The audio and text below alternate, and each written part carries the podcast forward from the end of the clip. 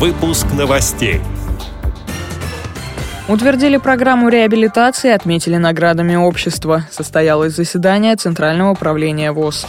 «Молодым везде дорогу». Первый молодежный форум инвалидов по зрению завершился в Белгороде. Постигают тайны земли уральской. Активисты местной организации ВОС посетили город, основанный Петром I. Потрогать рыбок, морских звезд и даже скатов. Тактильные аквариумы для проведения экскурсий появятся в Москве.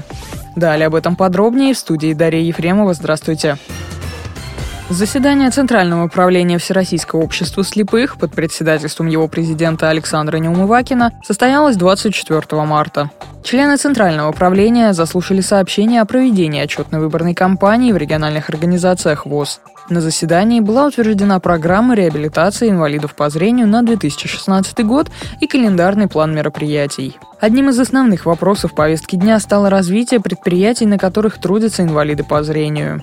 144 труженика общества Центральное правление постановило отметить наградами ВОС. Председателям региональных организаций поручено активизировать шефскую работу со специализированными учреждениями для слепых и слабовидящих людей средствами физической культуры и спорта. ЦП также утвердила годовую бухгалтерскую отчетность, сообщает пресс-служба ВОС.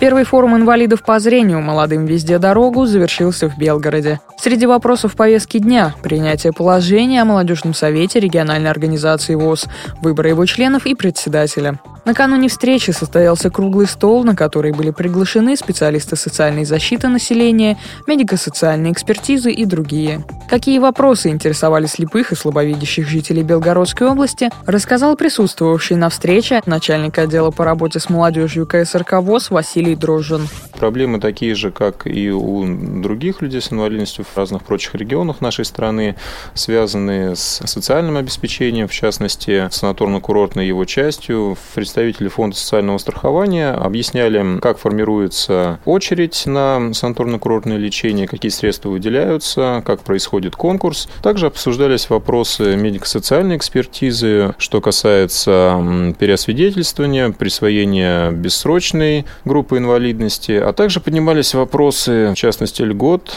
по оплате жилого помещения, были вопросы по капитальному ремонту, также были вопросы по пенсии, в частности, стоит ли переходить с социальной пенсии на страховую пенсию. Соответственно, были рассмотрены какие-то индивидуальные случаи. Много неизведанных тайн хранит уральская земля. Для очередного знакомства с ними члены новоуральской местной организации ВОС отправились в Невьянск. Один из крупнейших городов на Урале был основан в XVIII веке по указу Петра I. Инвалиды по зрению побывали в детской школе искусств на выставке изделий из стекла. Мастера по изготовлению этого материала появились в регионе больше 100 лет назад. Гостям рассказали, что сейчас с помощью технологии Тиффани различные по цвету и форме кусочки стекол спаивают между собой. Также члены новоуральской местной организации посетили выставку старинных сундуков. А как готовят краску и пишут картины, активисты ВОС узнали, заглянув в избу подмастерьев Невьянска.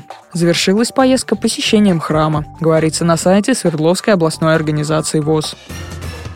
В Москве появятся тактильные аквариумы для проведения экскурсий с незрячими и слабовидящими детьми. В лектории Москвариума установят резервуары с водой, где посетители смогут потрогать маленьких рыбок, морских звезд и даже скатов. Там будут демонстрировать до 40 макетов редких рыб и крупных морских хищников из пенопласта, каучука и силикона. Каждый из экспонатов и тактильные аквариумы снабдят стендами с информацией, выполненной шрифтом Брайля.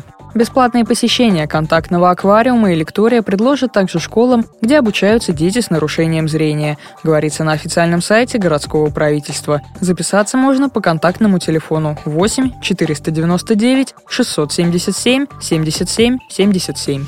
С этими и другими новостями вы можете познакомиться на сайте Радио ВОС. Мы будем рады рассказать о событиях в вашем регионе. Пишите нам по адресу новости@радиовос.ру. А я желаю вам всего доброго и до встречи.